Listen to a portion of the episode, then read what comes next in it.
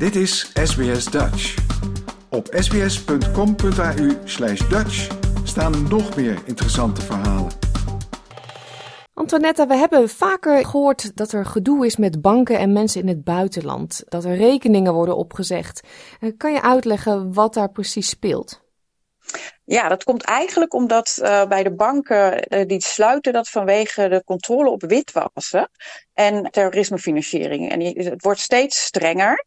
En daardoor vanwege de kosten van de bank en omdat ze eigenlijk gewoon ja, niet willen controleren meer en, en Nederlands in buiten de EU een soort risicofactor zijn, ja, hebben ze gewoon besloten, nou dan, dan, zeggen we die rekeningen gewoon op van, uh, van die mensen, ook al zijn ze 30, 40 jaar al klant bij de bank.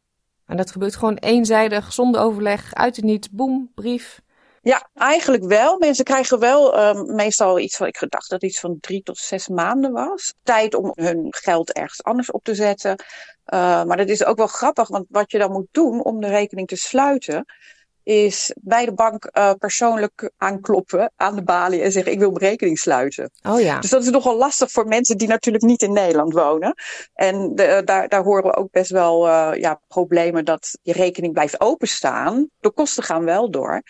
Um, maar ja, dat geld is er dan misschien wel af. Maar uh, ze, hebben, ze kunnen hem niet sluiten. Nee, nee. Maar ze mogen geen activiteit meer erop uitvoeren. Dus ja.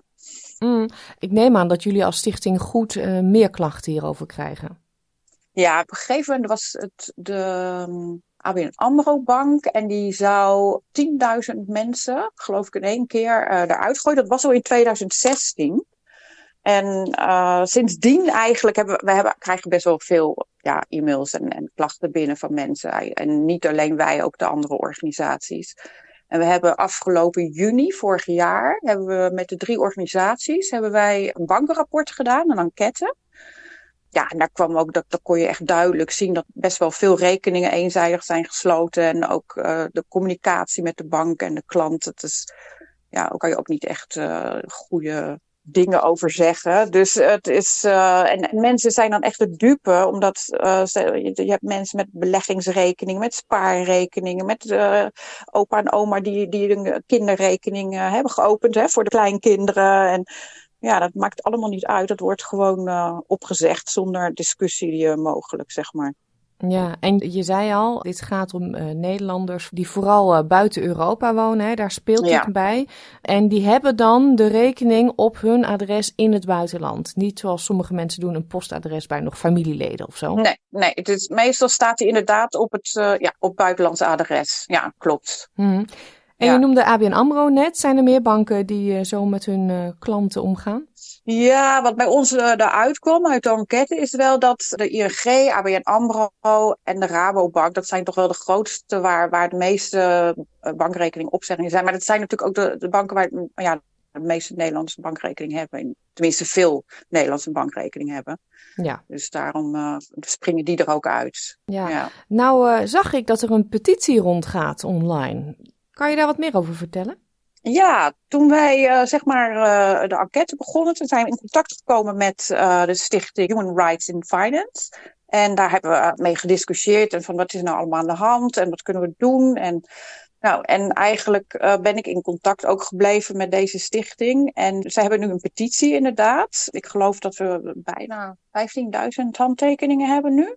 En zij gaan die petitie aanbieden 6 februari aan de Kamercommissie van Financiën bij de Tweede Kamer. Ja, en daarin staat: wij willen graag een Nederlandse bankrekening behouden.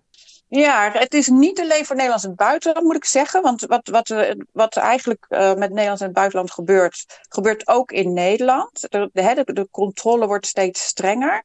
Er zijn bijvoorbeeld kleine bedrijfjes of, of uh, ZZP'ers of, of stichtingen waar ook de rekeningen van gesloten worden. Omdat er steeds strengere ja, regels zijn. Dus het is en voor de bankrekening in Nederland en voor de Nederlands in het buitenland. En de petitie gaat echt puur om het, recht op het betaalrekening hebben. Voor iedereen, iedereen met een Nederlandse nationaliteit. En vermindering van die hele strikte controle en, en uh, overmatige controle in principe. Mm-hmm. De link naar die petitie komt op onze website sps.com.au Dutch. Nu zei je net, die handtekeningen worden allemaal verzameld en overhandigd. Jij bent daar zelf ook bij, hè? Ja, wij zijn mede-aanbieder, Stichting Goed. En ik ben er ook namens uh, de VWNGB, dat is de Vereniging voor de Gepensioneerden in het Buitenland. En ik neem aan dat ook de Stichting Nederlands Buiten Nederland uh, mede-aanbieder is. Mm -hmm. Ja, uh, als jij nou korte betoog zou kunnen doen waarom mensen dit zouden moeten tekenen?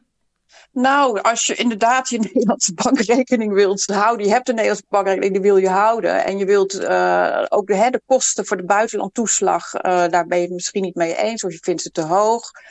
Als jij gewoon echt vindt dat een, een basisrekening, een betaalrekening, een recht moet zijn, dan moet je hem zeker tekenen. Dankjewel Antonietta Sketsi van Stichting Goed. En succes! Graag gedaan, dankjewel. Like, deel Geef je reactie. Volg SBS Dutch op Facebook.